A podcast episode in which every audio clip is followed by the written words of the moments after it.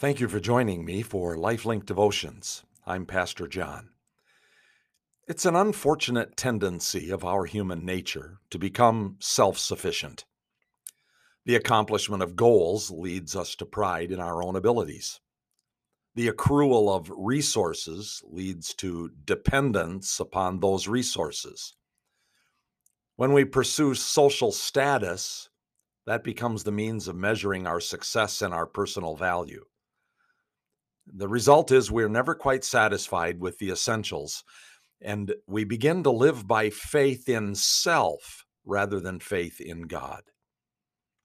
In the Christmas story, the shepherds were different than that. Their profession was religiously despised in their culture.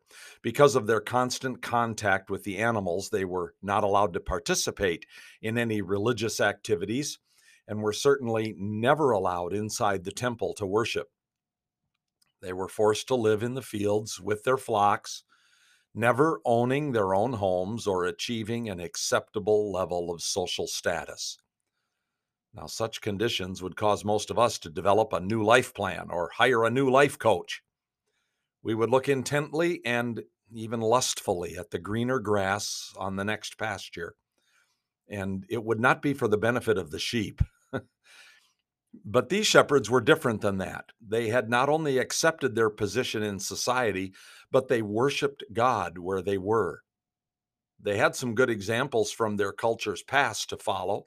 Moses spent 40 years tending the sheep before he was called by God in a burning bush to lead Israel out of Egypt. David was a shepherd boy who had a heart for God and accepted his position Yet Psalm 78 tells us that God chose David, his servant, and took him from the sheep pens. From tending the sheep, he brought him to be a shepherd of his people Jacob. And David shepherded them with integrity of heart, and with skillful hands he led them. So these shepherds lived the greatest faith anyone can ever live God's sufficiency. And God saw their humble state, and he honored them with the first and only public announcement of the birth of Jesus.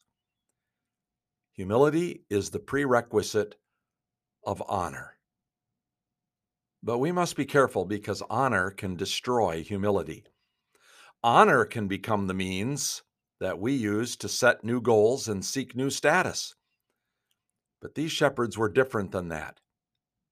After they had heard the good news that Jesus was born, and after they had gone and seen the king and worshiped him in person, the scriptures say they returned to their flocks and carried on where they were, and we never hear of them again. There was no attempt to use their personal experience to advance their personal status in any way. That will be true of all of us who are sincerely humble, no matter how we've been honored. Why?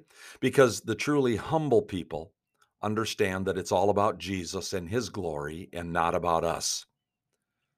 Jesus even honored the humility of the shepherds 32 years later when he spoke these words and said, I am the good shepherd. The good shepherd lays down his life for the sheep. I am the good shepherd. I know my sheep, and my sheep know me, just as the Father knows me, and I know the Father, and I lay down my life for the sheep. One day, Jesus will honor all of us. Be careful of trying to honor yourself. Jesus said, Whoever exalts himself will be humbled, but he who humbles himself will be exalted.